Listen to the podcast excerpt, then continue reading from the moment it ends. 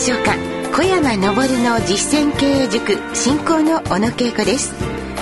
ではこの番組の塾長をご紹介いたしましょう。小山昇さんです。よろしくお願いいたします。よろしくお願いします。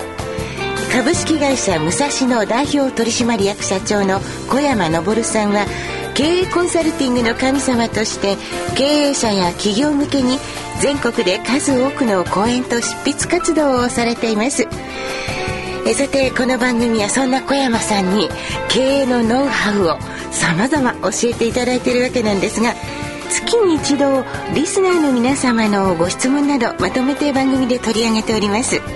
ということで今日はですねこのリスナーの質問やお悩みに対してお答えをしていく回とさせていただきたいと思います。小山さんよろしくお願いいたします、はい、お願いします。いつもバッサバッサと 切っていただいた上に鋭いアドバイスをいただいておりますが今日も楽しみにしています。ではまずはですねメールはこの後ご紹介するといたしましてツイッターの声を取り上げたいと思いますジョギングしながらポッドキャストを聞いてくださっているというキーリーバーさんからいただきました。ツイッターです。印象に残った小山さんのフレーズ「社員の範囲は聞こえてますよ」という意味「範囲はやります」じゃないんです。に私もそうだったなと思いつつ。という書き込みいただきました。そうですよね。私もですね、まあ、管理職社長になってこの「はい」って言って何かやってくれるんじゃない、ね、このことが違うんだというふうに分かったのね。20年かかって。20年。20年かかってこれは違うんじゃないかな。えじゃあ今それを聞いた私たちはラッキーですね。20年分得そうなんですよ。本当に。でこれから「はい」はやりますじゃないと。そう聞こえたということしっかり覚えておきます。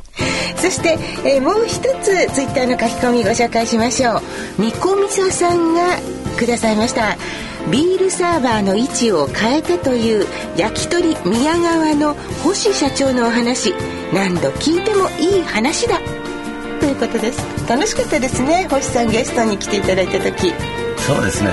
良い話聞いても、はい、自分の人生何にも変わんないの、えー、そう だってないじゃないですか、まあ、気分がよく気分はよくなるよね。映画を見て感動してね見方って普通に戻っちゃうんです でもね星さんのすごいのは、えー、言われたことをね実行しないこれじゃダメだよと。なるほどそこが素晴らしいところだよね。ねもう3回転ランチがするというお店までに、うん、ね、でそれだってこうした方がいいよってアドバイスしてあげてもそうだねっていう人とね、えー、実行する人の差なんですいけない 私毎週そうだって思いながら なかなか難しいんですが。ということでこのように皆様からお寄せいただいたお声を今日はご紹介してまいりたいと思います。この番組はご意見ご質問にできるだけお答えする双方向で作り上げる内容にしていきたいと思っております。あなたのメールが読まれるかもしれません。どうぞ最後までお楽しみに。小山昇の実践経営塾。この番組は株式会社武蔵野の提供でお送りします。株式会社武蔵野は全国の中小企業が最短距離で業績を伸ばすお手伝いをいたします。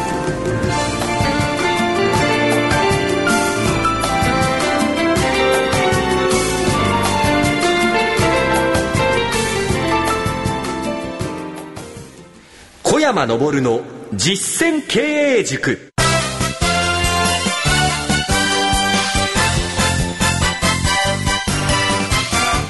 株式会社武蔵野代表取締役社長小山昇さんとお送りしております。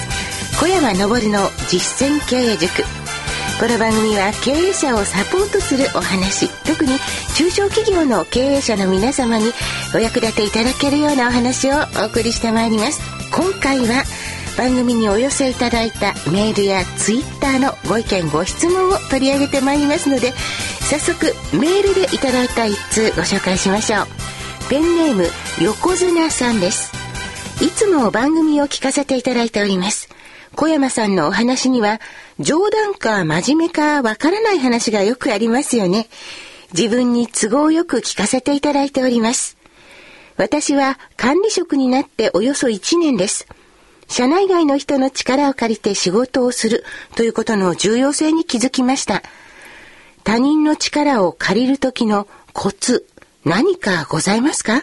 よろしくお願いします。というメールです。小山さん。まあコツはないですね。で私の場合は自分が困った時も手当たり次第に聞いてました。あ、もう手当たり次第手当たり次第。ええ。そうするとですね、人間ってですね、人にね、あの、お願いされるとやってくれるの。普通8割の人は。はい。ですから、そしてお願いして教えてもらいますよね。ええ、で、そこで、普通の人はそこでおしまいになっちゃう。ええ、ね、はい、で、その後、お礼をしなきゃあそこを忘れるんですよ、ね、そのお礼は何かというと、はい、まあ缶コーヒー一本とかね。えー、そうなんですか？それで十分ですよ。あとは、えー、この前先輩お世話になりましたから、今日ビールご馳走しますからって。えー、で、ビール1本ご馳走したら、その後3本目はご馳走してもらうんだ。さすが。でもその、缶コーヒー一つでも嬉しいですね。そうなんですよ。あの、いつもね、あの、気持ちは形に表しなさいって小山さんおっしゃってますから、缶コーヒーも形になりますよね。そうです。はい、わかりました。まずは手当たり次第に聞いて、そして教えてもらった後、ちゃんとお礼をする。ペンネーム横綱さん、ありがとうございました。続きまして、えー、2通目ご紹介しましょう。ペンネーム、某社の部長です。さんからいただきました。会社員の方ですね。以前に人心掌握術をテーマに放送でお話しされていたと思います。やはり人の上に立つ者には人間関係の悩みはつきません。良い仕事をしようと思うと厳しくなるのは当然ですが、その部下に高い要求をするには、どのような方法やコミュニケーションの仕方がありますか？どうも上司の私に優しさを求める部下が多いのです。でも優しいだけでは部下を指導できませんし、売り上げも期待できません。よろしくお願いします。というご質問です。ほとんどのですね、方は、上司が部下のこと分かってないんです。あ、上司がですか？そう。小野さんもね、自分の会社の部下の人のこと分かってませんよ。あ、確かに、ね、あれしなさい、これしなさいは年中思うんですよ。勘ですよね。一体でお酒飲む時には、ね、お互いに15分間ずつ自己紹介しろと。ええー、うん15分ずつ？15分ずつね。はい、で、ただし、自分はどの人にも同じことで、だからメモしといて。えー、そしないとほら、不公平になるから。はい、そうするとですね、え、出身が山梨だったんですかとか、えー、それから、クラブはテニスでやってたんですかって、何か、こう、共通の、ね、話題になるとこがあるんです。ええ、そうすると、こう、ぐっとね、コミュニケーションが深まるんです。確かに出身地一つでもものすごく楽しい気分になりますもんね。ね。はい、ね、そしてそれができて、次にはその人と目標をどうしていきたいか、なりたいかとか聞いてあげて、はい、じゃあそのことについて応援してあげるよっていうことになったらば、あなたのために、小野さんのためにやるんだから、はい、厳しくやっても問題ないんです。そっか、そのコミュニケーションの最初の段階をしっかり作らないから、なかなかうまくやり取りできないんですね。そうです。はい。目標を聞く。自己紹介をした後、目標を聞いて部下のことを知る。ということですね。でも、小山さん普段そうやって部下の方とやり取りなさってるんですか？今はやってませんよ。でも、昔はやってました。ずっとやってらっしゃはい。私の部下のですね、まあ、ゆい、飛び山、小峰などに言えばですね、このようにやっぱり15分ずつ自己紹介しなさいというふうに、えー、指導しております。わかりました。まずは一歩は自己紹介からということでメールをくださいましたのは某社の部長さんでした。ありがとうございます。続いて、えー、もうお一人ご紹介しましょう。ペンネーム日経ファンさんからいただきました。小山さんのご著書を読んだことがあります。ラジオがあることを知り、聞き始めました。初めてこの番組にお便りします。小山昇さんは、まだまだ仕事における野望や課題はございますか？また、会社の将来をどうお考えでしょうか？ということです。まあ、会社の将来については、今のまま延長線上でいいと思ってるんです。はい。ただ一方はですね、私と一緒に仕事をしてる社員が死んだ時に、はい、小山昇と一緒に仕事やってて俺の人生は間違ってなかったと言ってもらえるようになりたいの。素晴らしい。私が言うんじゃないよ。うちの社員が。はい、方が。中に石ぶつけるやついるかもしれませんけど。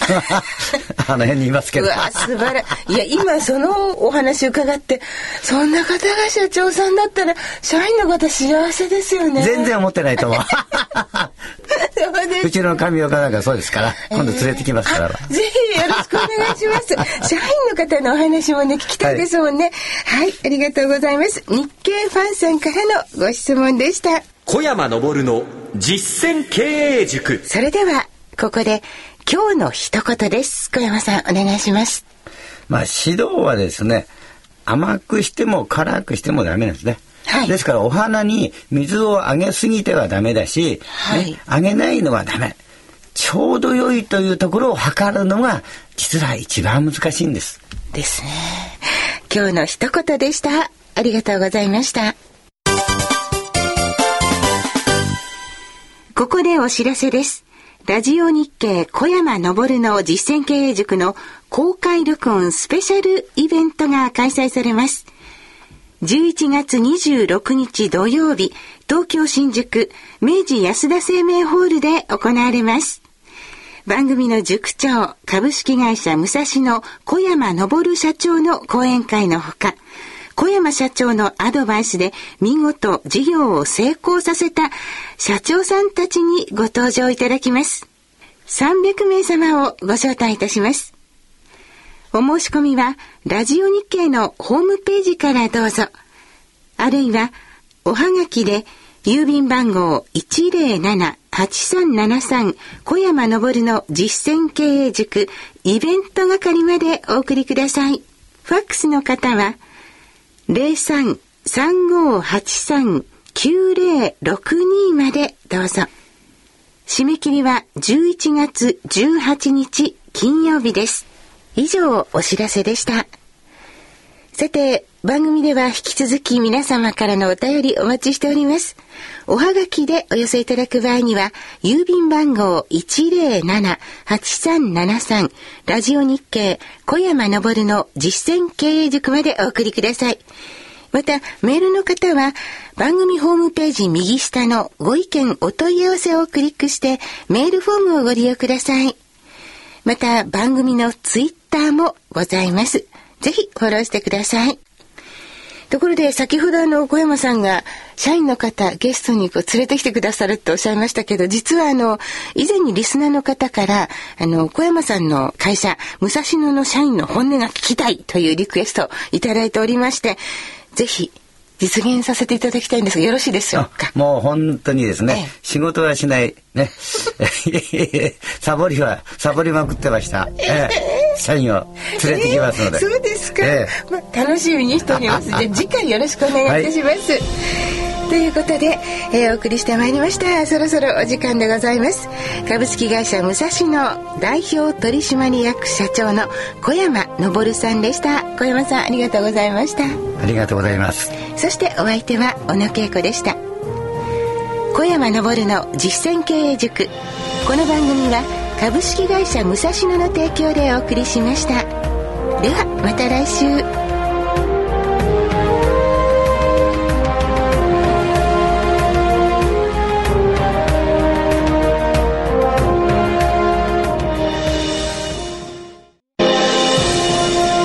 ジオ日経の人気番組小山昇の実践経営塾の公開録音イベントを11月26日土曜日東京新宿明治安田生命ホールで開催。番組でおなじみ株式会社武蔵野小山昇社長の講演会のほかアドバイスで見事事業を成功させた社長さんたちが登場。小山昇です。当日は皆さんの質問に私が直接お答えします。お申し込みはラジオ日経のホームページまたははがきで郵便番号107-8373小山昇の実践経営塾イベント係ファックスは03-3583-9062まで11月18日金曜日締め切り300名様をご招待。